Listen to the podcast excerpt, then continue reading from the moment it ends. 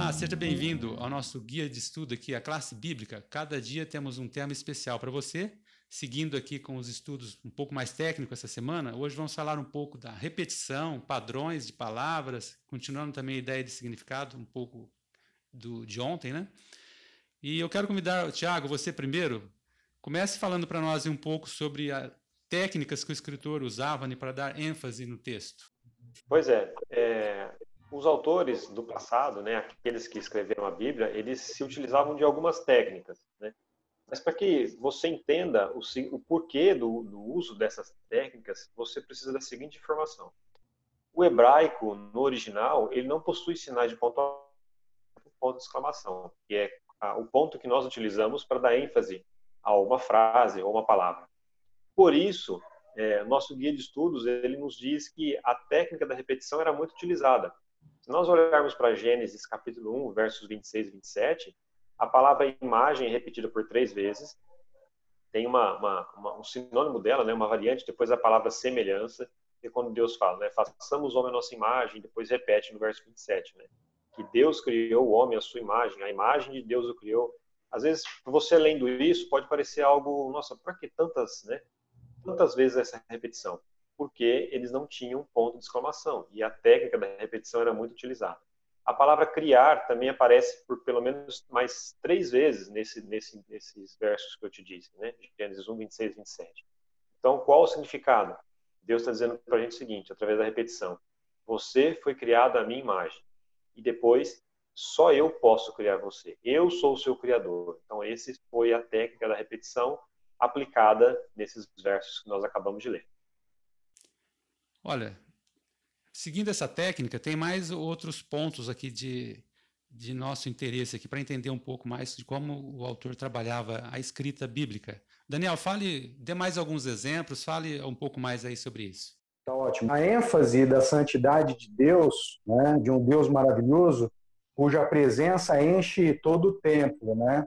É, vou citar aqui é, mais um caso de repetição, embora existam muitos desses casos, né? E no trecho que eu vou citar aqui é o trecho de Isaías, está lá em 6, é, 3, né?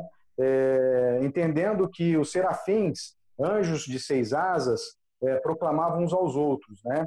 É, e diz assim na Bíblia: Santo, Santo, Santo, né? Notem aí que tem a repetição, né? Santo, Santo, Santo é o Senhor dos exércitos, ou seja, a terra inteira está cheia de sua glória, né?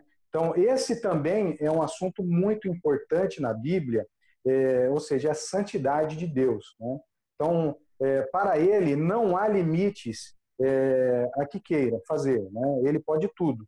Então, agora você imagine se esse ser infinito em poder não fosse santo. Né? É, que tirania seria o universo hoje? Né? Hoje a gente já está vivendo problemas, né? mas imagine se, se não fosse, o que, que aconteceria? Né? Seria uma desordem. Então, que sofrimento teriam as criaturas?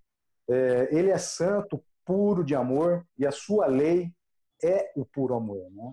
Então, por isso, ele é absolutamente confiável. Era preciso a repetição, pois era necessário que de tudo o que se tem para aprender na Bíblia se aprendesse com convicção, né? de que Deus, que o Deus é um Deus verdadeiro de que Deus é um Deus santo. Vamos mais a mais uma ao mais um exemplo, agora com relação ao profeta Daniel, que também usa e aplica a repetição. O Jane, como que ele usa a repetição? Nós vemos aqui no, no, no livro do profeta Daniel, no capítulo 3, ele repetiu com algumas variações a expressão, a imagem que o rei Nabucodonosor tinha levantado. Essa frase, com as suas variações, é repetida dez vezes nesse capítulo. Então, Daniel quer nos mostrar alguma coisa aqui, né? Ele quer contrastar a ação de Nabucodonosor em desafio à imagem que Deus lhe havia revelado por meio de Daniel. A ênfase está na tentativa aqui do ser humano ser adorado, né, como um Deus, que é o que Nabucodonosor estava pretendendo, em contraste com o único Deus verdadeiro digno de adoração. Por isso que ele repetiu essa frase várias vezes. Para quem dá aulas, professores aí conhece muito bem, né, a técnica da repetição que ajuda aí na didática com os alunos. E a Bíblia, é claro que usa muito também dessas técnicas, como vimos hoje. E só um resuminho rápido, no caso de Moisés, Tiago ele diz, enfatiza a questão, né, Tiago, foi da imagem, né? Nós somos criados à imagem de Deus. A técnica foi para isso. Depois o Daniel apresentou a questão da santidade de Deus lá em Isaías, que ajuda-nos a nos impressionar com a santidade de Deus para mostrar como somos pecadores, né? A nossa natureza pecaminosa quando vemos a santidade de Deus. E agora a Jane acabou aí de falar aí de Daniel que mostra esse contraste, né, da questão da adoração, repetindo aí várias vezes no livro, entre o Deus verdadeiro e o Deus falso, né? Quando ele citou lá a estátua e tudo mais. Bom, com isso terminamos aqui essas considerações sobre essa técnica usada, muito importante aqui nos escritos bíblicos. Voltamos amanhã para aprendermos um pouco mais. Espero você até lá.